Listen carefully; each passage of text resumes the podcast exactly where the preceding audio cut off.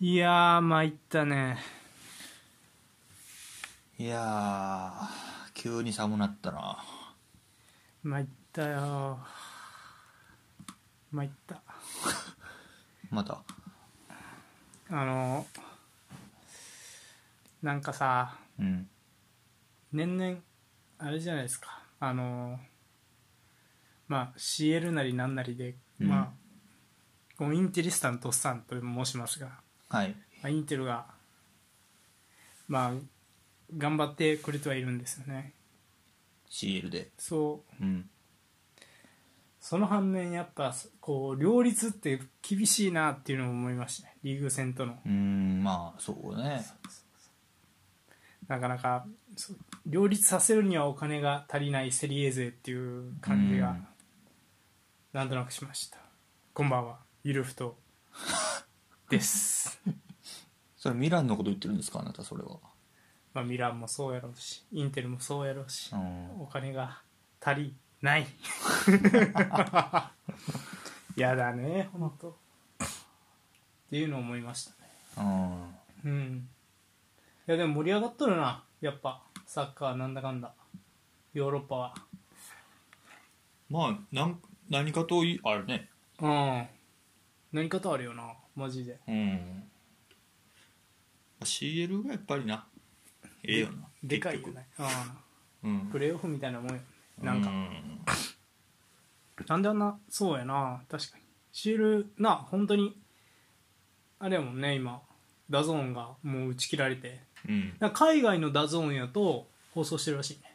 ああそう日本そうそうダゾーンが日本だけそうそう、うん取ってほしいねダゾンさんねうんいやいそうねユースのチャンピオンズリーグっていうのも今やってるみたいうんで結果追いかけてないけどまあまあ楽しんでいきましょううん寒くなってきました、もう年末を感じるとね本当もうサッカーも中盤に差し掛かるなっていうのを感じる早いね今日、うんそうね私がインテリしたとっさんお相手がマニファンポールでよいニュースのコーナは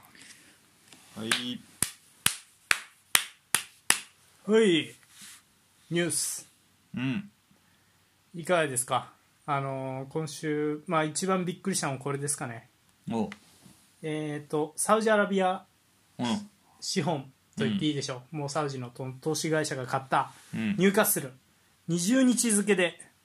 うんえースティーブ・ブルース監督と双方合意のもとで監督を解う任、ん新監督は未定となってます。はい、スティーブ・ブルースね、えー、と監督、ニューカッスルの監督を務めてたんですが、うんえー、と20日付で解任となってうんで、えー、とアシスタントコーチを務めていたグラハム・ジョーンズ氏が暫定監督となるとうーんなるほどまあ先週そのサウジの買収決まった時点でまあ話は出てたけどねまあ解任じゃないかみたいなうんまあそうやったんやろな発表がこのタイミングだっただけというかそうよな、う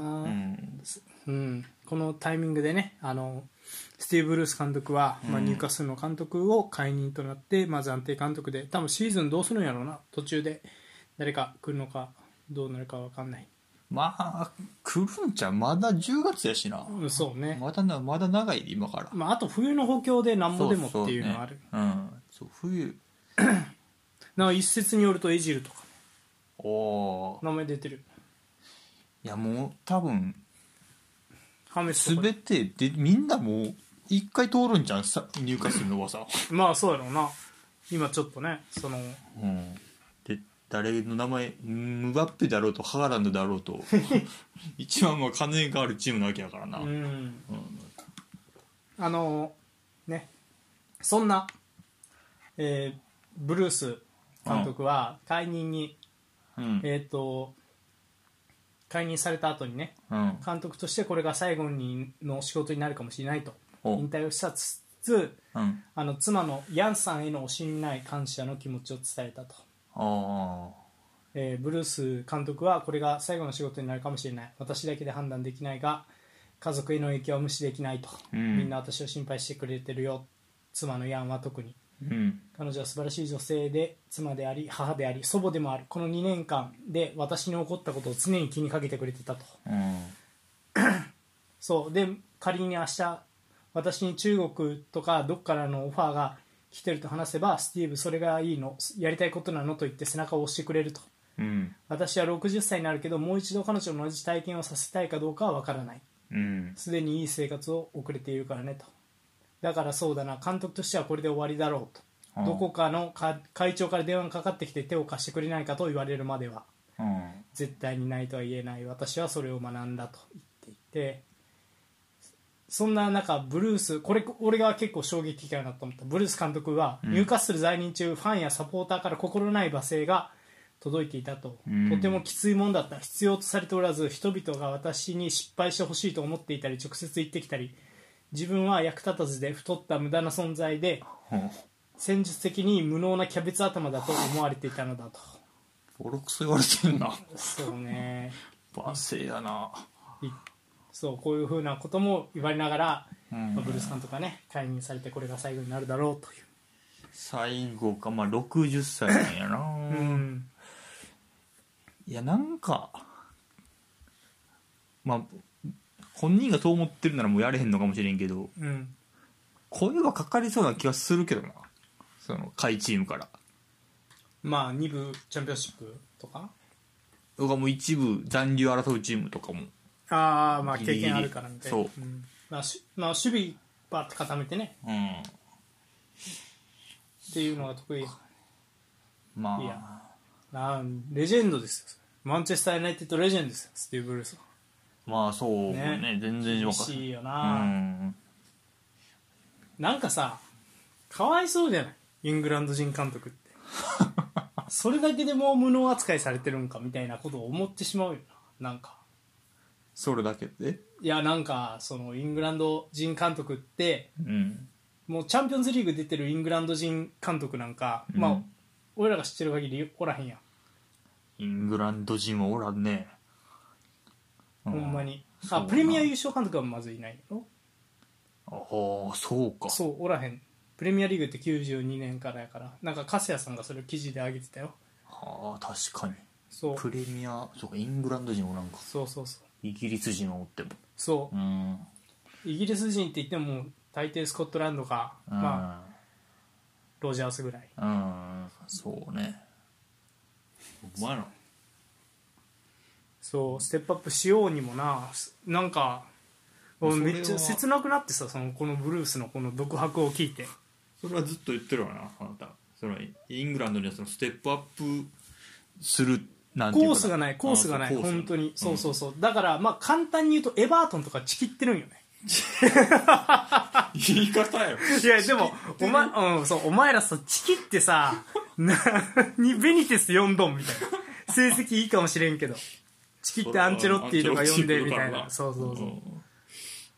まっあて思うどっちかっていうとチキってんだ、まあイタリアがそういう流れがあるっていうことねイタリアはまあそうやな最近やと誰がまあでもアルレグリってもともとセリエしその次カリアリでミラン、うんユベントスからね、出世コースというかなそうそうそうある下そうあのアリオ・サッキっていううん監督がプロ経験ないんですよサはいはいッはいカはーい選手として、あの名称ないけど、うんあのチャンピオンズリーグ2連覇した監督ね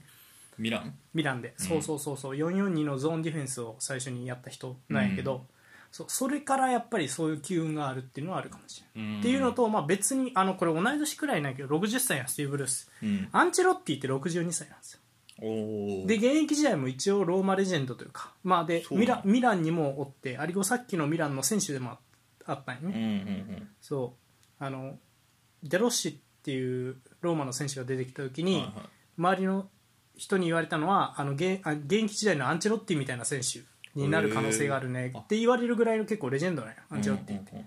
そうだからなんかそのブルース見た後でちょっとアンチェロッティのことを思い出したら、うんいやなんかこうな切ない気持ちになってさ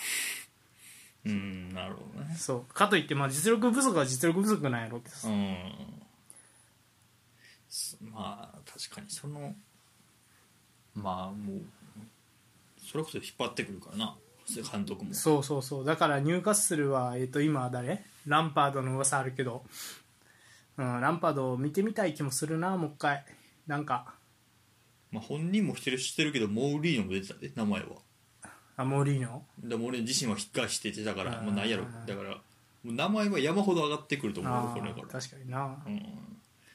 やーそうねなんかでも確かだにからエディ・ハウとかどうなった俺の好 きなボーンマウス監督、ボーンマウス好きねああなあイングランド人そうエディどこ行ったんマジいでやでもエディ・ハウはけえへんでけえへんこんだけ金あるチームにほんまだでも一発目このいやで別改に革の改革の一発目誰が来るかは結構大事かもしれないそうそうそうそうでもなんかさニューカッスルじゃなくてもいいんやけど、うんだからせめてさエバートンはだからウエストハムがさうんうまくいってるやんレスターとウエストハムはプレミアリーグを知ってる、まあイングランド人じゃないけど英国人でうまくいってるわけやん、うんだからまあね本当はそれはな英国人イングランド人の方がなプレミアリーグ知ってるはずやからさうんまあオイスターはたまたまやけどないやなんか何やったっけな分業制らしいよ全部モイズがやるのをやめてよくなってるみたいなは聞くねまあそうでしょうねそううそうっんて言われてるいやーっていうな感じやわまあすいやほんま楽しみよこれは誰が来るのかあ入荷するにブルースの後うそれの人次第で補強も決まっていくやろうしんパーデデューパーデューここパーデュー来るぐらいやったらもうブルースでええよ多分いやでも本当ねあのいずれやりたいですなあのーイングランド人監督特集はねそうねあまああちょっともうちょっと出てきてほしいねなんかそうやな何名もかうちょいもうちょいなだからやっぱ今一番注目されてるのはあいつやねあのブライトンのそうねポッター、うんあーポッターとか面白いと思うけどなまあ、ううんん、まあそうか、まあ、ドイツ人監督やった時もほん、まあ、そんなに俺も知らん人もいっぱいおったからやっても面白いんかもしれんなああイングなるほど、ラねンド、も確かに、ね、そんな感じでうん、うんドイツ人監督特集でもなんやろ今加えるとしたらもう2人ぐらいまた出てきた、出てきてるねザルツブルグのうん監督とかちょっと興味深い人です、へなかなか面白いですっていうことで俺はあの監督好きやから監督にね注目してしまうえいずれやいずれあるかもしれんそううんいやーでもまあブルースお疲れ様本当お疲にれ様でしたもうなんかそう前のフロントとか入れてあげたらいいんじゃないいやいいややいいややいやじゃあフロントよあのレジェンドやからさいやいやいや名前だけでもいやいいよほんまあの覚えてるリバプールのさダルグリッシュって一時期監督やった人いはいはいるはやんいダルグリッシュはスーパーレジェンドやそうそうそうあの人ってで監督やってうんボロボロやったあやんんまやらないそうそうそうそうその後フロント入ったからねいやそこまでのレジェンドじゃないんじゃあないほんまぶそそんな知らんけどう俺うもんそうかえでも確か優勝えファーガソン監督の時の優勝メンバーのフォワードじゃなかったあスティーブバカかその時現役やってたあいやだからファーガソンからしたらそうおしあの教え子なんよそうかうんうーん確かねまあそうか、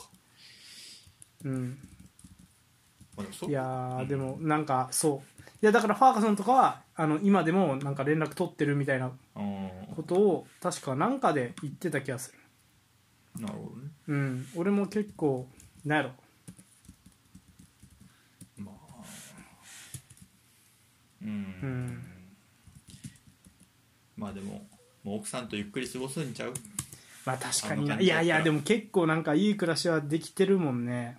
いやまあそらお金もあるでしょうからねねいやそうやと思うで、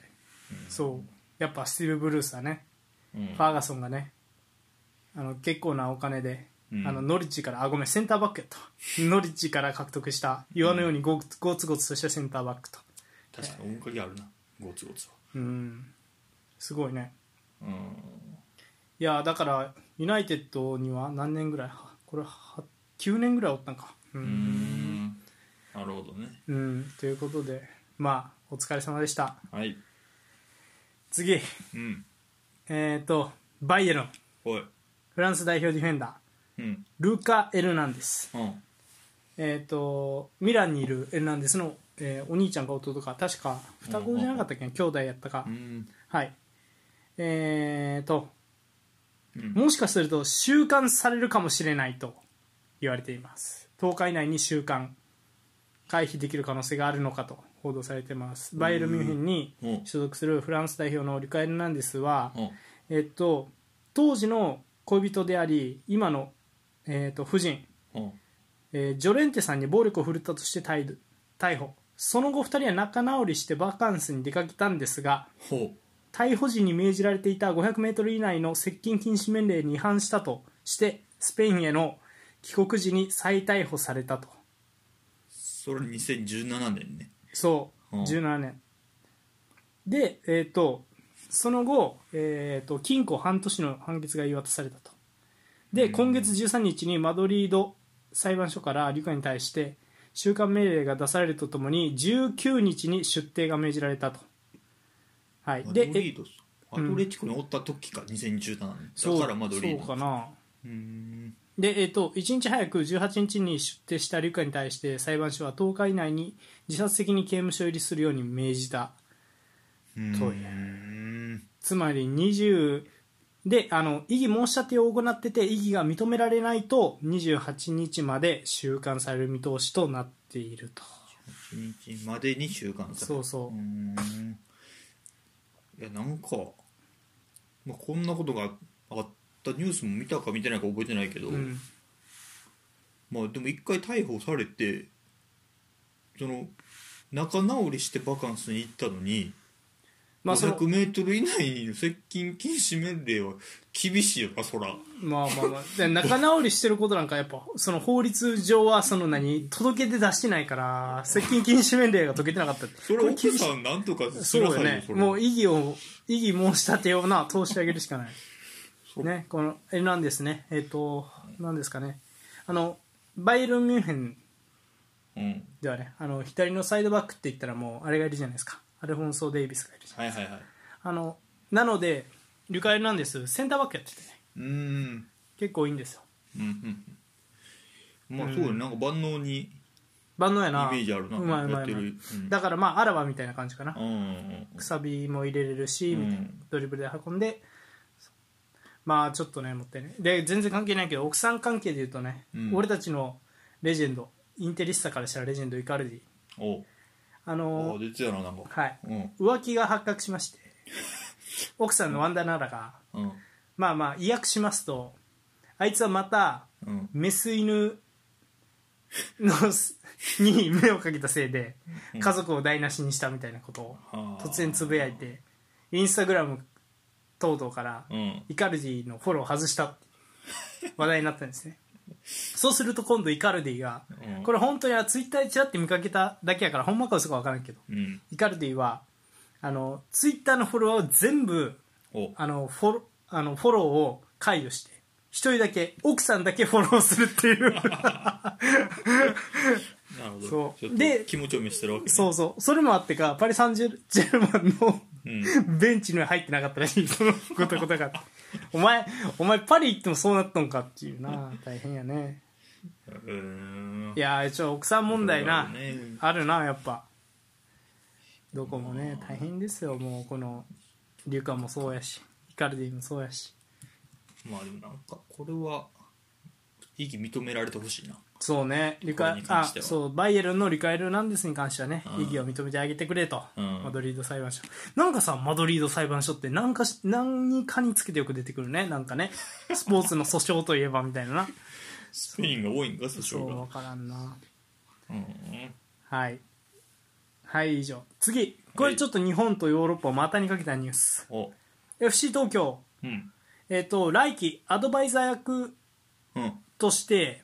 ベンゲル翔平おおと言われていますミクシー新体制下での目玉にし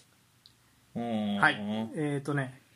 ミクシーがねクラブの経営権をうん取得する方針を固めて動き出してると今、えー、と FC 東京はうんでそんな中アドバイザー的な役割を、えー、とベンゲルうんそこにベンゲルを招聘しようとしてるんじゃないかと言われていると、正式オファーは出したみたいねそうそしてもう正式オファーをもう出してるとうん言われてますはいこれはねベンゲルがえっ、とアドバイザー的ポストを打診されたと、ん FC 東京から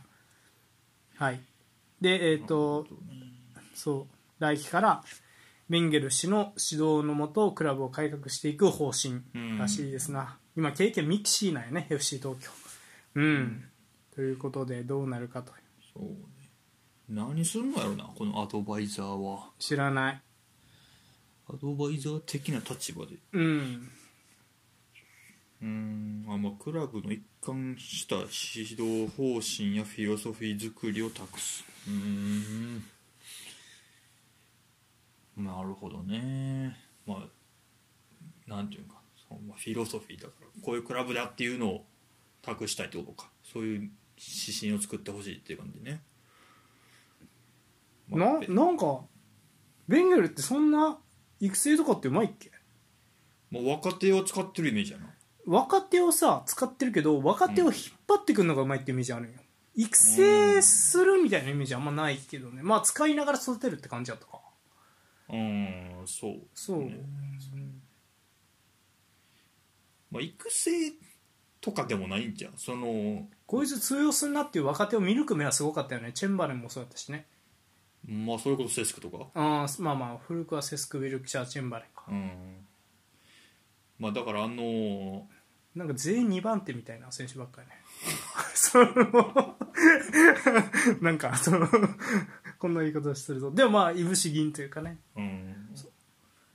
まあそのアーセナルでやってたようなあのまあいわゆるパスサッカーあああれをやりたいみたいなことをを方針としていきたい FC 東京あがだじゃあからその流れをもうあなた作ってくださいよみたいなことなんかねあもううんじゃああれかセレッソ大阪がそのモーリーの招聘してぶっ殺すっていうまあでも今ベンゲルかっていう気もするけどなまあああねもうちょっと、まあ、FIFA とかで仕事してるみたいやけど、はあまあそうねベンゲルはなちょっともう、なんていうんかな、お年を召されすぎてないかっていう71やもんねもうねん気はう、ん現場は厳しいよな、まあ、あと、まあ、そうねアドバイザーとかも含めて、だってアドバイザーするってなったら日本に常駐するってことやろそれ厳しくない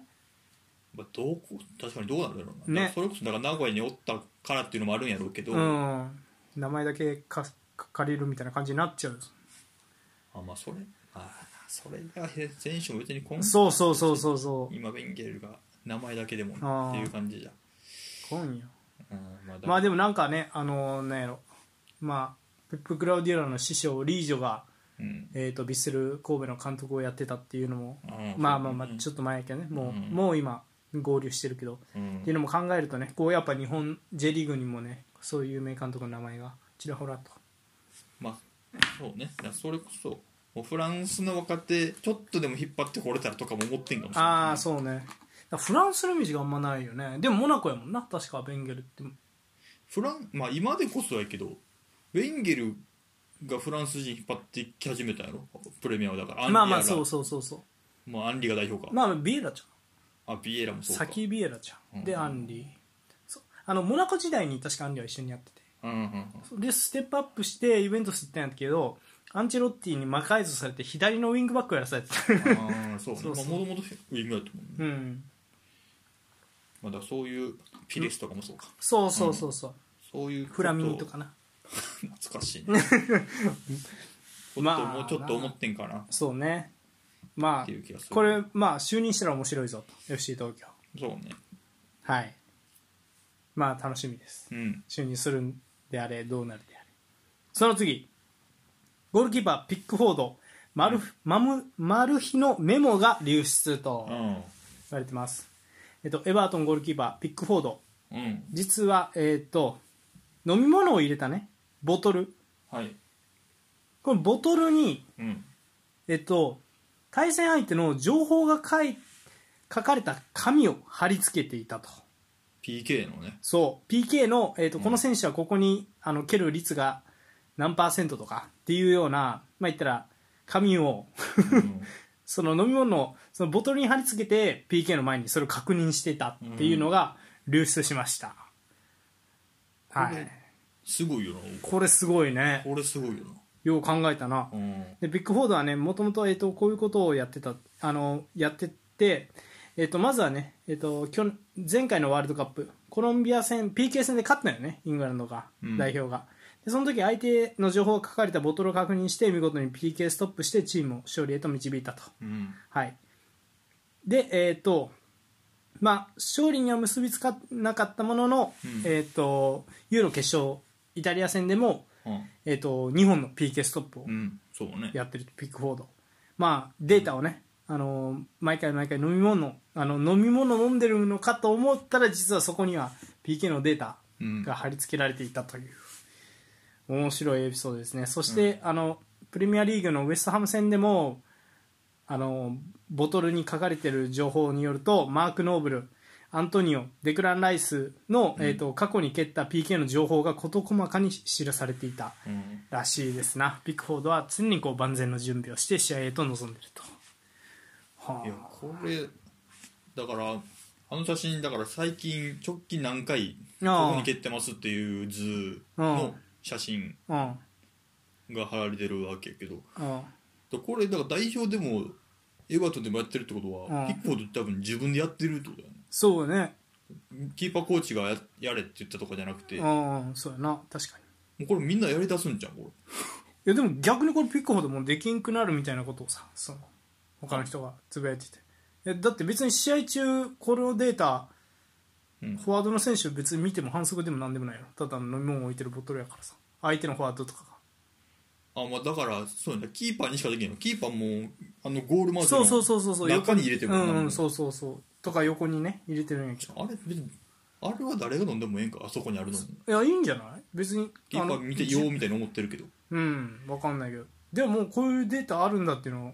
そうよねこういうじちょっと情報漏洩はやめてあげてほしいよななんか なバレたというかねそうこれが、うん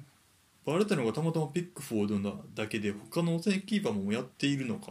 まあどうなんやろうねピックフォードが初めてやり始めてたのか分からんけど、そうか、まあ、ピックほど結構 PK もまあねセービングも全体的にいいもんねまあ、この効果だいぶあるやろなうん確かにまあ確かにどうするやろな今後そうどんなルンマとかこんなんやってなさそうやもん 雰囲気だけでなんとかしてそうやもんあい つなんかノリでみたいないやでもまあ面白いですねななんかちょっとビッグフォードの真面目さが伝わるエピソードよねこれうあんいいエピソードだと思う大好き俺はまあ、まあ続けていったらいいと思うけどなそうやね相手のそのフォワードが見たところでそれ見てまた考えてもらうからそうなそうそうそどうせそうそうまあでもなんかさデータを相手が把握してるんだってうん分かったらさ、全然蹴ったことないやつ出してみるとかまあうんいろいろ対応しようはあるけどねでもピックほどそんうんどうなろうな PK ストップはあんまイメージないけどな ないんかいいやなんかうんでもなんかあれやんねあのまあユーロが一番やっぱ印象に残ってるそうよなジョルジーニョと見たし P- PK 戦はやっぱそう強いみたいなジョルジーノのやつはねもう分かってるって感じだったし、ジョルジーノはあの後スイス代表とのやつでも止められてるからねああそうねそうそうそうそうワールドカップ予選でもだから結構ジョルジーニョのデータは今集まってるんであー対策されてるまあ別にルール違反じゃなきゃうん面白いと思ううんうんはいはい次のニュースはいバルセロナ関係おいきます38歳ダニエル・アウベスうんバルセロナ復帰か苦境の古巣に逆オファーしてるんじゃないかと言われてます、うんダニエル・アウベスがね38歳があうん東京オリンピック金メダルえー、あそうか出てたな出てたよああそうかオーバーエイジで出たダニエル・アウベスがサンパウロとの契約を、えっと先月中旬に解除しているとうんで今フリーの状態で、えっと冬の移籍市場が開く1月1日の加入に向けてバルセロナに逆オファうんー出してるるんじゃないかと噂されてます、うんうんはい、右サイドバックあのバルセロナとしては右サイドバックでプレーする選手に、うんデスト、ミンゲサセルジ・ロベルトなどがいるんですがクラブをよく知る大ベテランもしかしたらうんうん逆オファーでダニエル・アウベスがねバルセロナ復帰っていうのもあるかもしれないと言われていますどうあですかねまあまあでもい今言った選手もーうんあれは多分本職右サイドバックじゃないんかあの選手たちはいやいやえっ、とねデストは本職あ本職なんうだんう、んデストは21歳のアメリカ代表うんやったかな、うんそうデストが一番いいんじゃないその中でサイドバックらしいサイドバックあでーすそうなんだでミンゲサはあのセンターバックセンターバックサイドバック両方できるって感じまあ3バックの右が一番俺は見ててしっくりくるなうんそうでセルジー・ロベルトは分かんないけどどこもがともと中盤のイメージだけどななんかあーすでも多分最初にリーガーで出場した時はエンリケが右で使ってたうんまあねダニエル・アウビスなまあ今来たところで感もあるけど38かもう年いったな、うんまあ、それはシャビも引退してるしねまあ来たら面白いんちゃうと思うけどうんそうねなんかやりそうやしうん、確かにクロスはまだみたいなね、うんありそうや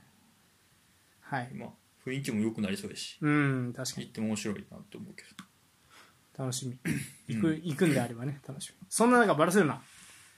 えっとスペイン代表の司法アンス・ファティと契約延長を正式発う表んその契約年数と、えー契約解除金が、えー驚きをもって報道されてます、うんアンス・ファティと契約延長したことを、えっとバルセロナが公式サイトで発表、うんまあ、アンス・ファティねあのメッシの10番を引き継いでるとうんそして、えー、とバルセロナの発表によると27年、えー6月30日までの契約延長、 27年6年契約、はいい、うん、はいさらに契約解除金が衝撃的ペドリと同じくは10億ユーロあ1300億円に設定されていると言われていますちょっともう分からんなえっ、とまあ簡単に言うと,、えー、とハリー・ケイン10人分ですね なんか1億ユーロイコールハリー・ケインみたいな、うん1ハリー・ケインみたいになってるけどうーんアンソファティ18歳あまあであれかえっ、とペドリも18歳かううんん、そうかそうっすうんちなみにね、あのなんだろうんうレバンテ戦で出場してきて9月の26日うんそうで、えっと、後半アディショナルタイムにいきなり今季初ゴール決めてうんで、えっと、10月17日に行われた、えっと、9節バレンシア戦では初スタメンで今季2ゴール目を記録とうん怪我から復帰したばかりですが結果を残していてアンソファティに注目が集まってるなるほどそいやまあそらこのまあ今あった2人がもうバルサになっていくんやろうけど、うなんかさうん、いいよねいいええよくないなんか帰る場所があるっていいなって思う不審に陥った時とかクラブがここうやって苦境に陥った時にいやいやカンテラあるからもうカンテラ中心にやろうって帰れるというかなるほどね基本にああ戻れるやんなんかインテルとか基本なんやっけみたいなところあるしああそうやな確かにそうでユナイテッドって思わへん今この苦境もしさなんかこれでソルシャル解任とかなったらさ基本に戻ろうっつったって基本ってなんやっけみたいな、うんファーガソンってなってもうあんな優しそうになったおじいちゃん連れてくるわけにはいかへ んやんそうなんかやからバルセロナって基本があっていいなって思うよねなんかこういうそうやなもう出てくるもんなちゃんとそうちゃんとそうその組織が、まあ、世界的まあね株組織がうんなってるし、まあ、プレースタイルもね言ったらもう統一されてるというそうかだなもうこれがバルサのスタイルですっていうのはあるしねうんなんか羨ましいっちゃ羨ましいなと思ってさなんかないからねインテルはこういうのバルサぐらいじゃんそう思ったらそんなまあちゃんとバルサアヤックスうああまあそうそうね、んこんちゃんとうんなんやろドルトムントとかもありそうよなそうねいや確かに出てくるなあーなんやろうねそれこそメッシがおったらどうなってたか分からんしなまあまあまあ試合そうで出てんのかあーアンソファティがねうもん確かにちそろうん背番号10番じゃなかったよ、うんいやーでもすごいなもう10億ユーロかやからペドリとねアンソファティねうんなんか契約解除金にそんな意味あんのかなって最近思ってるいやないんじゃんなんかもう、ね一緒やなもうそうそうでもあのリーガってうんこの契約解除金を設定してそれ支払ったらだからトーマスいるやんあのアントトーレマティスコのそうそう元アトレティコの今松だトーマスとかはもううん契約解除金をトーマス自体が支払って出てったんよ確かっていう方法があるパターンかそうそうそう選手側が出ていきたいってなった時にそうそうそうそうそうそうそうあー契約解除金なるほどとかいやあのリーガってだからちょっと仕組みが確かね特別で俺もそんな詳しくは知らへんねんけどうん確かトーマスの場合はそうですごいアトレティコファンが怒ってるみたいなはあまあ確かにそんな額は個人で払われへんかうもしれん、うん、そうそうそうないなるほどということで障害契約に近いって感じかまあとりあえずもう今から6年はおるんうだん多分うん楽しみですねそんな中はいうんレジェンドピケおえっ、と CL のディナモ・キエフ戦で決勝ゴールを挙げたうん挙げましてうんジェラル・ピケがうんロベルト・カルロス氏の持つ CL ディフェンダー最多得点に並びましたおーいやえっ、とアルバのねクロスをうんクロスからピケが先制点を奪ってそれが決勝ゴールになったと、うんで CL での通算得点記録は16これは元ブラジル代表のロベルト・カルロスに並ぶ、えー、と史上最多の記録となるとうんそうなでるほどこれは何やったらあのアリにも勝ってるらしいねあのセルヒオ・ラモスそうやめちゃめちゃ点取ってるイメージありますが15点やったっけね確か14かそうでへーロベカロが、えー、と最多の16でそれに並んだピケうんラモスを一番に思い浮かんだねこのニュース見た時あそうやラねモスより取ってんやって思ったあのピケねもともとセンターフォワードで育成もされてたみたいなねうーんだからゴール前でも落ち着いてるみたいなところがあるんかもしれんいやーでもこうやってみるとやっぱり積み重ね大事やなって思うなピケはもうねもうずっと思うなほんまそうやなほんまずっとおるわグラウディオラうんかな最初まあまあねマンチェスター・ユナイテッドにも一時期おったそもうんなねうんなんかロベカロさすがやねやっぱり16点取ってるっていう確かにどうやって取ってるんやろまあフリーキックもあるんやろうなフリーキックまあそうサイドバックでって考えるとまあセットプレーは別にちっちゃいからないしアシストはあるやろうけどサイドバックですごいな、確かに頭がないもんなう、まあもうあの左足でぶん回してたんやね確かになすごいなこれうんまあまあ抜くやろなそのうちもう時間の問題やろ多分